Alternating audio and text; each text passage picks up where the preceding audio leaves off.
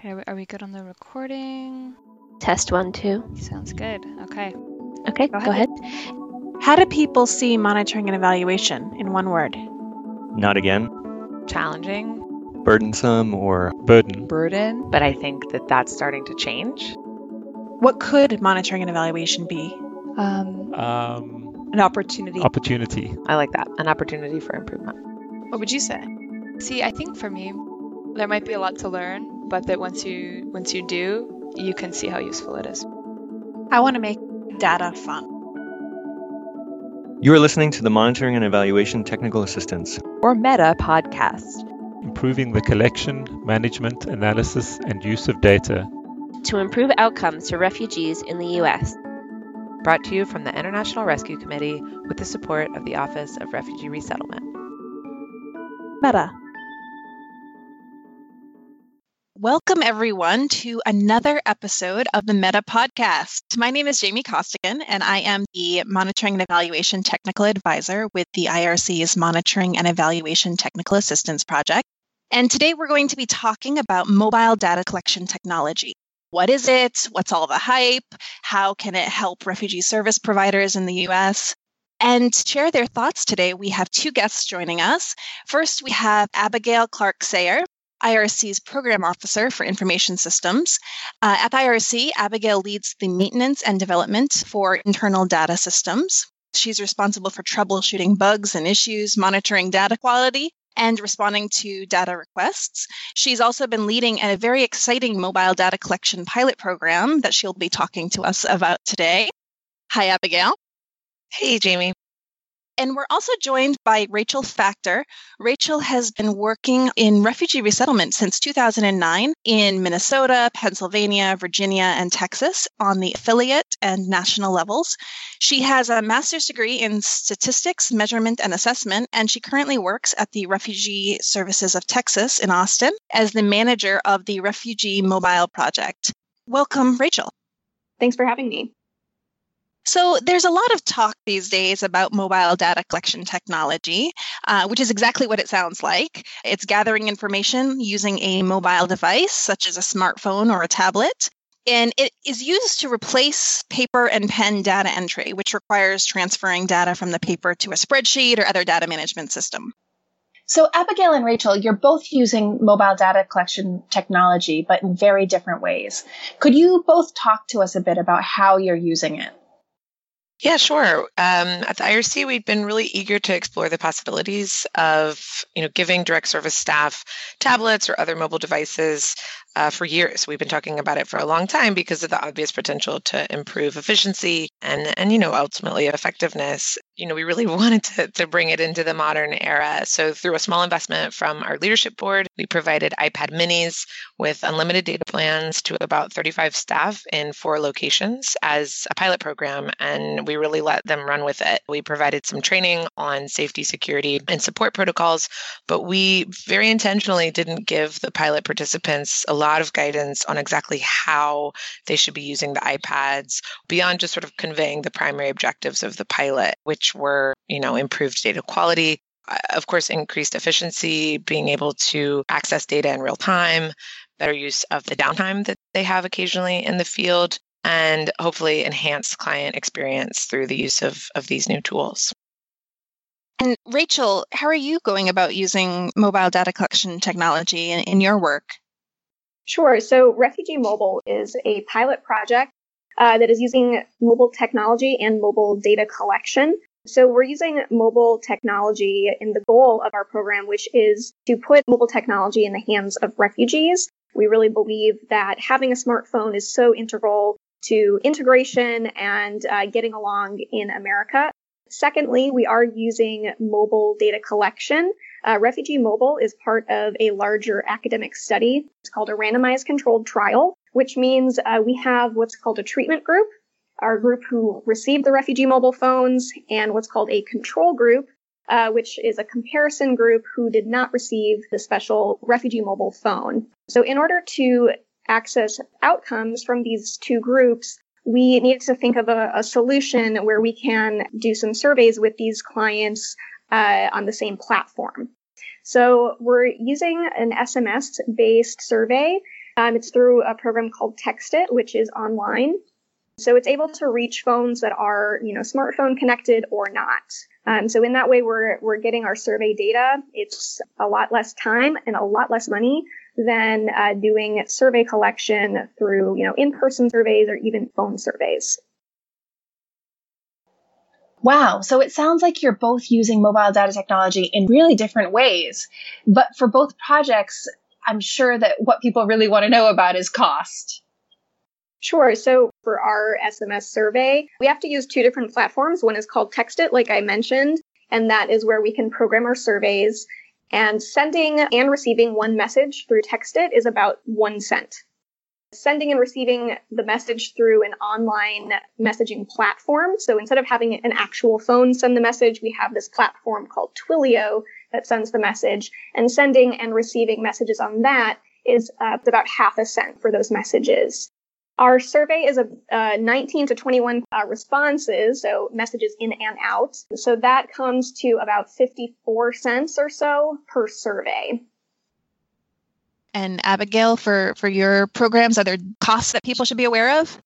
For us, the biggest cost wasn't purchasing the iPads or the tablets themselves. Um, the biggest cost was covering data plans for the tablets. And obviously, since that's an ongoing cost, the cost of the device itself is, is really minimal in comparison. The data plans that we got, they're about $40 a month for unlimited data. We felt like, at least for the pilot anyway, having an unlimited data plan as opposed to, you know, 10 gigs a month or 20 gigs a month was a better idea because we were unsure. We didn't really want to have to worry about unforeseen costs associated with overages. So for us, again, I think the data plans were probably the biggest expense. Thanks. This is all really good to keep in mind for budgeting. So we've talked a bit about how mobile data collection technology can be used to collect survey data or information that's collected as part of case management. Are there other ways that it could be used by refugee service providers? Yeah, for sure. You know, our uh, food and agriculture programs are obviously meeting clients in the field. Uh, they're literally in the fields of our community gardens and urban farms. And they've said it would be really useful to have mobile devices for tracking services there. Uh, also, our immigration programs uh, often conduct citizenship workshops or outreach events away from the office at you know local community centers or other locations where there are a lot of people present at once and it's not feasible to set up as many laptops as they might need. So mobile devices could really help there as well. Uh, one thing I would say about the TextIt and Twilio platform using SMS messages is that uh, you can actually set up automated um, chat flows that can help refugees answer questions. Um, so that's not something that we have set up yet with Refugee Services of Texas, but it's something that I'm interested in sort of thinking more about. Um, you know, if refugees have questions, they could text a number. Um, you can even set up automated calling systems. And, you know, in whatever language you want, you can have automated answers. So if clients have, you know, simple questions about, you know, where's the food stamp office or am I eligible for my green card now? Um, you can have that system set up an automated flow of messages that give them the answers they want. And then, of course, on you know the administrative end, you have record of all of those questions, so you can keep track of who's asking what kinds of questions. Maybe think about different kinds of training that you might need to do with clients if you're getting a lot of the same question.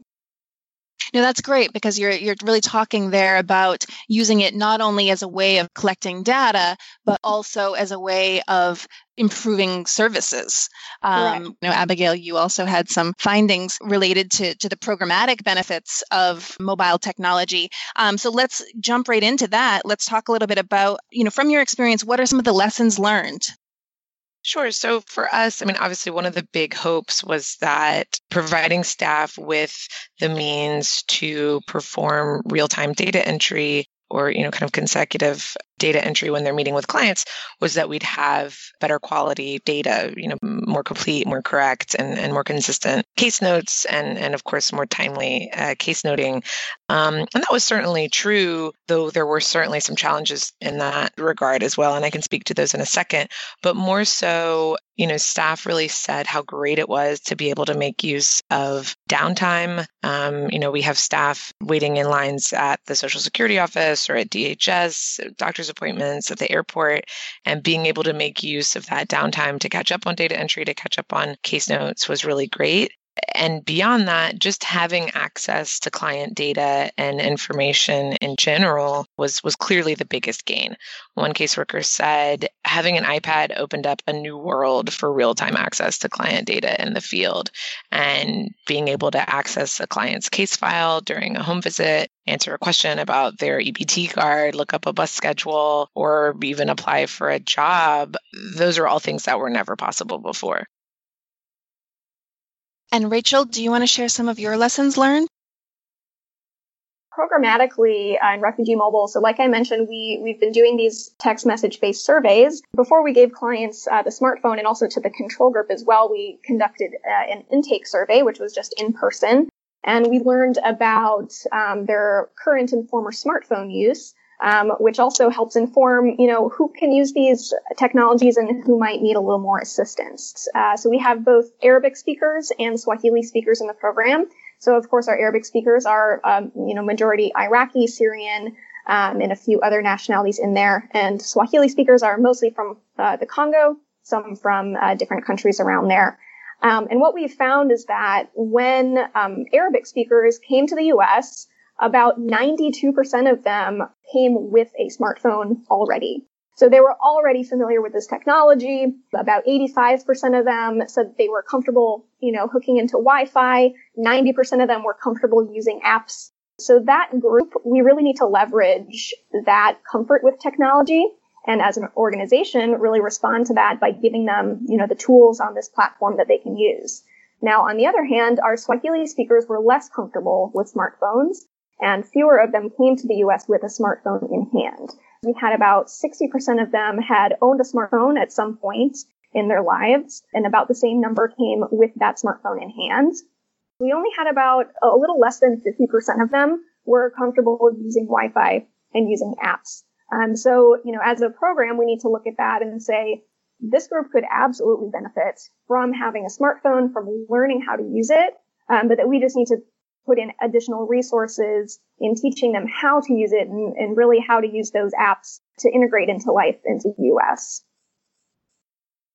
That's really interesting. Uh, thinking about some of the cultural barriers to to mobile data collection, uh, and it'll be interesting, you know, if you do future programs where you're looking at providing a little bit more training to users on the technology to see if that actually changes. Um, so, if someone is thinking about using mobile data collection technology beyond some of these barriers, what are some of the things that you think they should consider? How should people get started thinking about if mobile data collection technology is, is the way to go? Uh, how should they start planning for that?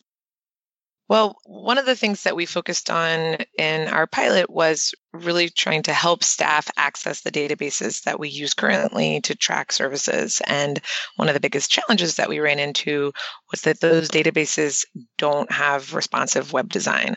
Even though they can be accessed on a mobile device, they're not really mobile friendly. And so users have to constantly zoom in and out on the screen to complete basic tasks, which isn't a great user experience and it can result in mistakes. So I would say if that's something that you're planning on having your users do, spend some time trying out different mobile devices and try out accessing those sites, the sites that you're going to be using most commonly. Um, if you find that the sites are not responsive, that they they don't adjust in size, you know, make a decision about whether or not that's a deal breaker for you. And if it is, then think about some of the alternate methods for capturing that data, like CommCare or ODK. There's ways to capture data on a mobile device and then upload it back at the office to your system. The other thing I would say that I think is really critical is really spend some time developing a safety, security, and support uh, protocol. iPads, tablets, smartphones are much more easily stolen, lost, or broken than a laptop or, or a desktop computer. Uh, people need to know what to do, who to call, and what steps to take to prevent any data security breaches. So you need to make sure the devices are configured in such a way that they're going to remain locked when not in use and so that you can uh, wipe them remotely uh, if they've been stolen or lost. There's also some options you might want to think about when it comes to a warranty or sort of extended warranty. Most tablets come with one year, but if you don't have IT support locally, that can also really help with troubleshooting bugs and issues. If having those extended warranties can be a big help. And Rachel, any points that you would like to add to that? Any recommendations for how people could get started if they're thinking about using mobile data collection technology? Sure. And I mean, I can really just speak to using survey collection through SMS. And I think it's it's a really exciting and it's a great idea as long as you know your population has a cell phone first of all, um, and that they're not changing their cell phone often. That's something that we you know we've seen, and that was something we wanted to try to prevent with Refugee Mobile so if you feel that in your program, you know, your clients are, are constantly switching phones and it's hard to get in contact with them, then you probably don't want to use an SMS based survey. And something I have also noticed with our Swahili speakers is that, and I don't speak Swahili, but, you know, I've been learning a little bit through these uh, surveys. And I've noticed that there are multiple ways of spelling in Swahili, we get a lot of different iterations of words. And so when you're when you're writing this sort of you know program to accept responses, it, it becomes rather difficult um, if there is you know differences that you're not anticipating. It also happened in Arabic as well, um, just a lot of different diacritical marks and, and vowels. You know, some clients typed them in, some didn't, and so having to put in all of those iterations into our program uh, to make sure that it was accepted. You know, it was a learning experience. So I think really just looking at the client population and seeing, you know, how comfortable they are with using cell phones, um, you know, what your capacity is as an agency to provide the survey in that language and to really make it efficient. Um, cause, you know, every, every text message in and out is, is a cost. It's a small cost, but uh, it also makes it frustrating for the client if they're not being understood. So just keeping those things in mind, it's great for contacting clients who've out migrated. If you need to survey them or ask them some questions of a private nature that maybe someone wouldn't be comfortable disclosing in person, the text message is, a little bit, it's more impersonal. You don't have somebody looking at you uh, while you're answering questions. Uh, so if you have sensitive questions to ask, that might be a good medium for you. Thanks. Mean, these are all great points that, that both of you have raised today.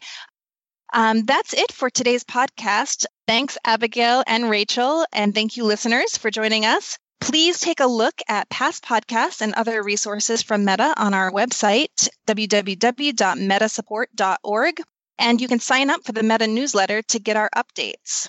Please tell us what you think of the Meta podcast and what other topics you want to hear about. You can email us at meta at rescue.org. You can also follow us on Twitter at US Meta Support.